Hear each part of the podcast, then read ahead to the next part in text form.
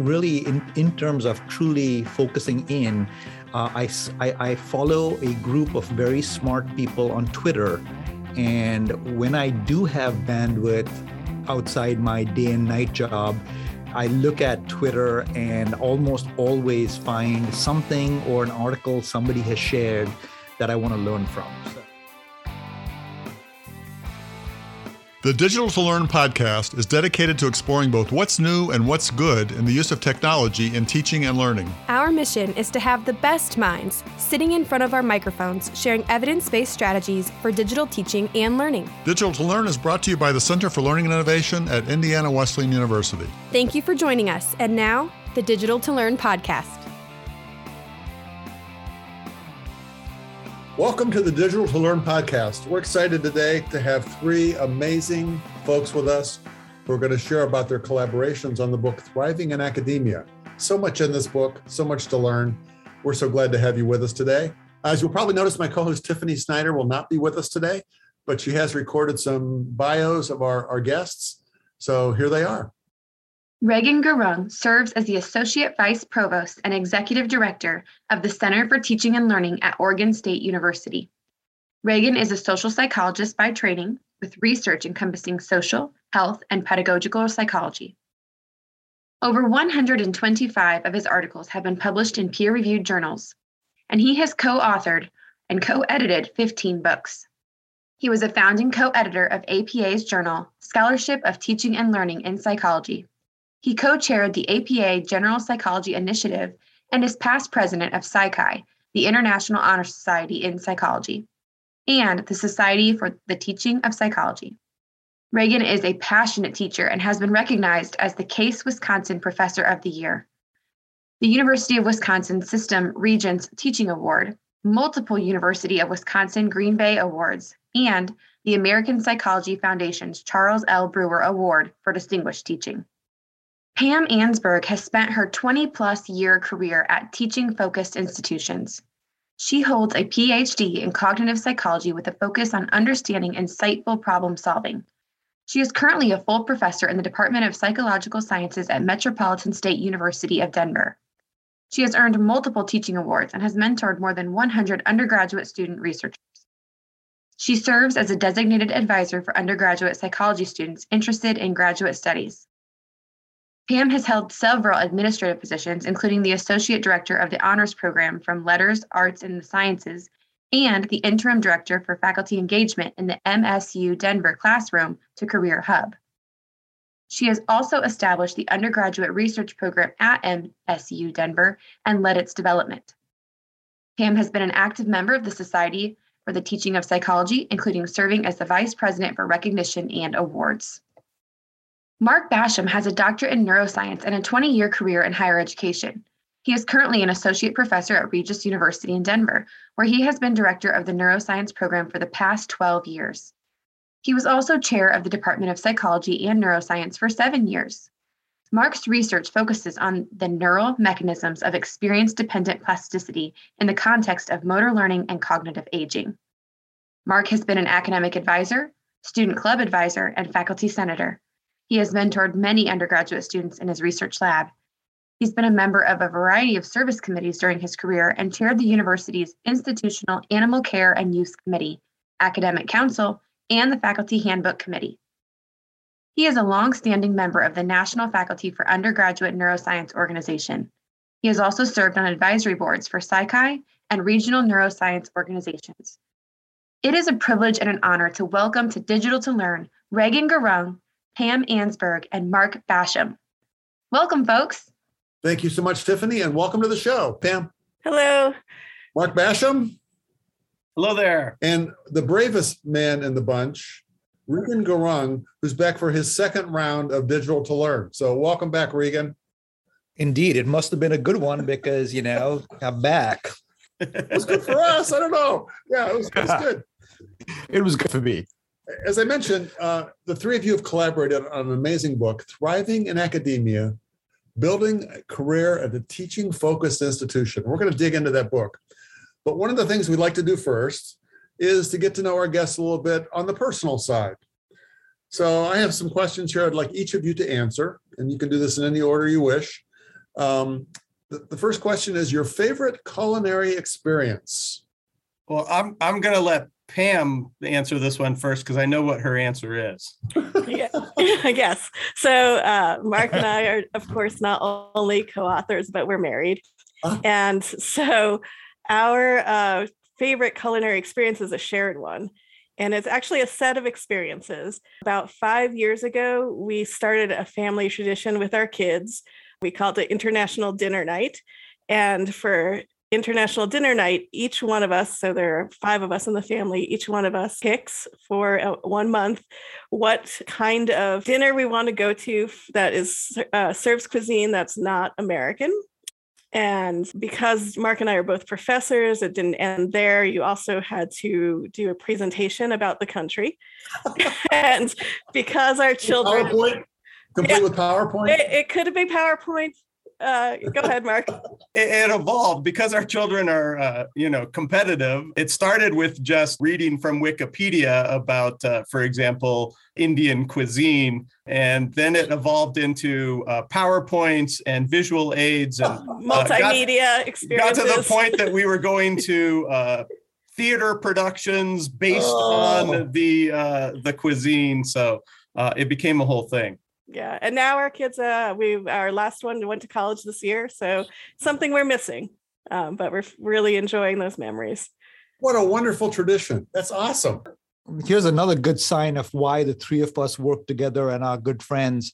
That uh, a version of that is exactly what our family did starting two years ago during the pandemic when we were isolated. And and indeed we did have powerpoints. And the, the twist was because it was the pandemic um, we actually cooked an entire meal from the country that we picked. So that was part of the the deal is we've got to pick that country's most uh, key dishes and cook it from scratch, uh, and we did that, and that was just just a, a big thrill as well. That is wonderful. What a great what a great tradition. What a great way to bring family members together. It, uh, uh Regan, I'm sure you've experienced this, but it does get more difficult as time goes on. You start to use up all of the low hanging hanging fruit and uh, start to get some obscure countries in their cuisine. Well, so the way we did it was we literally spun a globe that we had and with oh, eyes nice. shut placed oh. a finger. So that's good. Yeah. Oh, that's amazing. Okay, second question. Favorite musical or theater performance? Mine was uh, right before Broadway was shut down by COVID. I was lucky enough to go to New York um, and meet up with my childhood friend. And she and I uh, stood online in Times Square to get half price tickets. Um, and we got to see the musical Beautiful. And we were lucky enough also to be in the front row. And it was an absolutely amazing experience. The, the talent and being surrounded by that music was just unbelievable. I'm a huge uh, live theater nut, and I'm not usually into musicals that much, but oh boy, this was something else. Really amazing. You got front row seats at TKTS? Yes. That's amazing. Yes. Wow. yes. Wow. Yes. Hey, Mark, top that one. Uh, well, mine doesn't top that one. Mine uh, goes back quite a ways. Um, and, and, if this were a visual medium, you could see behind me um, a little hint of it. Uh, I spent a summer following the Grateful Dead uh, up and down the coast, the West Coast, um, in my younger days, and uh, to this day, that's still probably my favorite uh, musical experience. Oh, amazing! How many how many stops did you hit with them? Uh, well, we were at probably a dozen or so shows. We didn't get into all of them. Um, you know, this was pre-internet, so you know, getting tickets uh, was happening in the parking lots. Um, so I probably saw seven or eight uh, shows during that swing, but uh, I was in the parking lot for the others. Uh, it was quite a summer. That is awesome. Awesome. Okay, Regan, don't let us down mine has some nostalgic elements as well to sort of date me um, i was in grad school in seattle when nirvana and pearl jam were doing their thing the first time i ever stood in line to get a midnight release of an album was for Pearl Jam's album Verses. And related to that, my favorite musical experience is many, many years later on their 20th anniversary tour, I saw them live at Madison Square Garden. So uh, that that for me would be would be up there. It hits the it hits the old uh, the heart. You know, there's so many things connected to that. Memories of grad school and Seattle and and all of that. Wow, great answers to me, this is the best. I mean, uh, we're going to get into some good conversations, obviously, but this is my favorite part of the podcast uh, getting to learn more about our guests on the personal side. And the last question is your favorite source for learning? How do you tap into what's going on or what you'd like to learn more about? Yeah, this is this is a tough question for me because um, I, I feel like I'm always trying to learn. I'm a voracious reader. Uh, I read the newspaper every day. I am always going down rabbit holes on the internet uh, for information. I enjoy talking to colleagues, especially the colleagues that are in departments far afield from my own um, here here at Regis. So um, I, I, can't really pinpoint one favorite source. Um, I'm just constantly uh, seeking out uh, new knowledge and, and new information. Mark teaches himself all sorts of tricks and skills on the uh, YouTube. He is like the uh, the greatest autodidact person I've ever met. He can he learns how to you know change the brakes on a car. He learns how to fix uh, pipes. He's always on online learning new new skills. Pretty amazing to see. That's excellent. Pam, do you have one? Um, I'm sort of same with Mark. Um, I am constantly reading, but usually um, I'll say that most of my reading is I read a lot of fiction, and I also try to find things in that fiction to spark ideas and make connections to what I'm thinking about in my professional life. In you know, as a psychology professor and research, my research area is focuses on creativity. So I'm really always trying to look at how how do people describe their own creative process and how do how is it represented in novels? And i also really um, very very much enjoy talking with colleagues who are outside my department a lot of interdisciplinary conversations to hear about how other fields are addressing some of the same issues that we are faced with and seeing how we can connect that to to what we're doing. So yeah, you know, uh, perhaps foreshadowing one of the topics we'll talk about, I've found that in the last two years in particular, I've worked really hard to filter and uh, and narrow down what I'm distracted by because I'm very often distracted by all these things out there. And so my answer is that really in, in terms of truly focusing in uh, I, I, I follow a group of very smart people on twitter and when i do have bandwidth outside my day and night job i look at twitter and almost always find something or an article somebody has shared that I want to learn from. So that seems to be on top of my, that's where I'm picking up new things. I wish there's just not been enough time in the last couple of years or opportunities i think for re- conversations outside the department or gosh even in the department. So i am really finding that you know those those good postings on on twitter open up rabbit holes that i then dive down.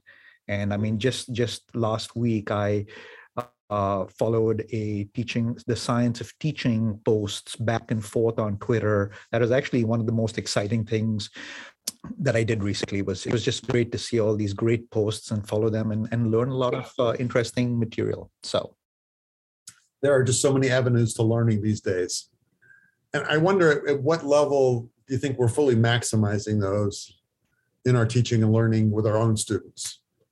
Absolutely. I mean, completely one of those questions of when uh, I think as instructors we look at what we're doing and you know great reminder to say just because we're used to doing things a certain way and and all three of us here have been doing things a certain way for some time but also uh, the neat thing about i think the three of us is as you could just see from those responses to learning is that openness to say here's what's going on and how can we best use that and modify what we're doing? And i think that's what's exciting and that was one of the really exciting parts of working with pam and mark is having these conversations and reading each other's drafts and saying oh i, I didn't know about that or i didn't know about that and you know things like very good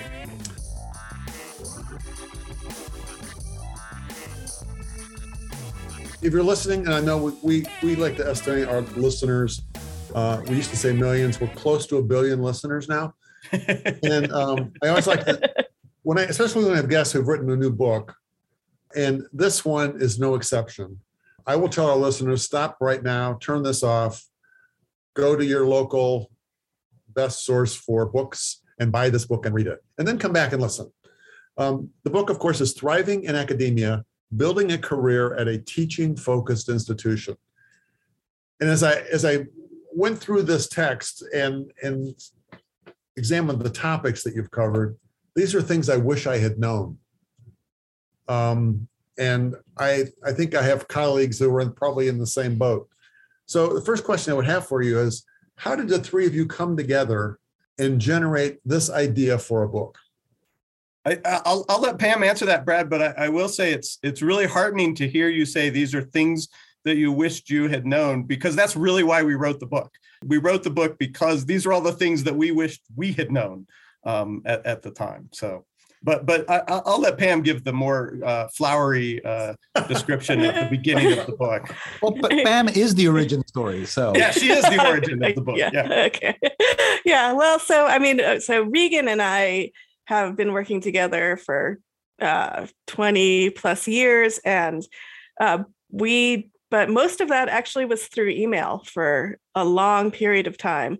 And uh, we just, uh, through uh, the Society of Teaching for Psychology, we we got connected and we worked on all sorts of committees together again electronically through email um, and then um, started to meet up at conferences and, and build a, even a stronger relationship and of course, Mark and I are married, so that's how we got him involved. But uh, you know, a, a, couple of years ago, we were at a conference together, and uh, Regan and I were sitting down um, talking, and uh, sort of just catching up. And then um, Mark came also to this to this dinner that we had, and we started to really think about what could we do, sort of that would help our colleagues who are start just starting out in this kind of career because one of the things we realized is that you know none of us was was really trained for teaching focused career in higher ed we were all trained as researchers and we all love research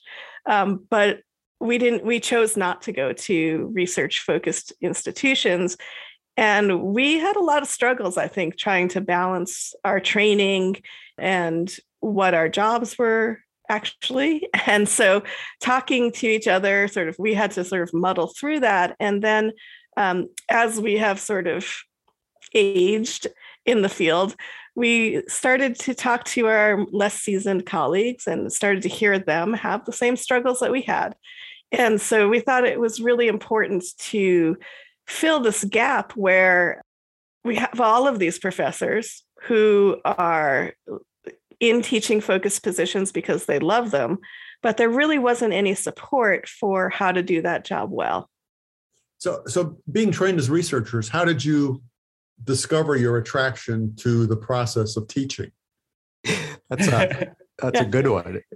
I can pinpoint it to the the day that I was asked to give a guest lecture in a friend's class, a, a friend's class when I was in graduate school. It was a graduate student teaching a course and he said hey uh, would you like to do a, a, one hour section on stuff that's related to your research and at that point i had been a complete research assistant. All my funding was to do research. I didn't have to te- i didn't have to be a teaching assistant. I hadn't taught a class nothing. And i still remember the high that i got after that first day. It was the connection. It was seeing students light up with the material. And right there and then i knew i needed more of that.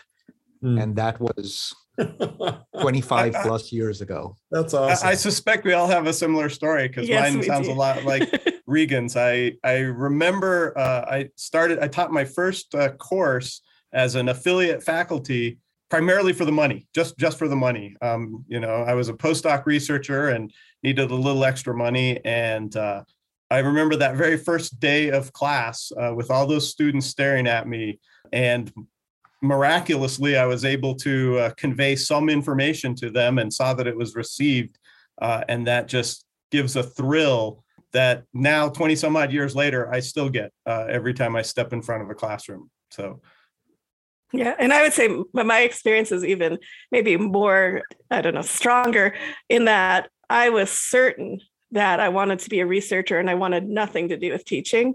And uh, unlike Regan and my graduate program, I was not, they didn't have a research assistant position for funding for me. And so they said, you can either be a teaching assistant or get no funding.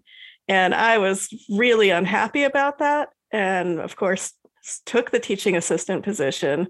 And I had uh, the professor that I was a teaching assistant for was very strongly focused on providing good teaching and so he he gave me a lot of guidance but one of the things that he said was you're going to need to do these review sessions for for our students because i thought well fine i'll just do this was a major 300 person introductory psychology course I'll keep track of the grades and that will be it. And I won't have to do any teaching, is what I was hoping.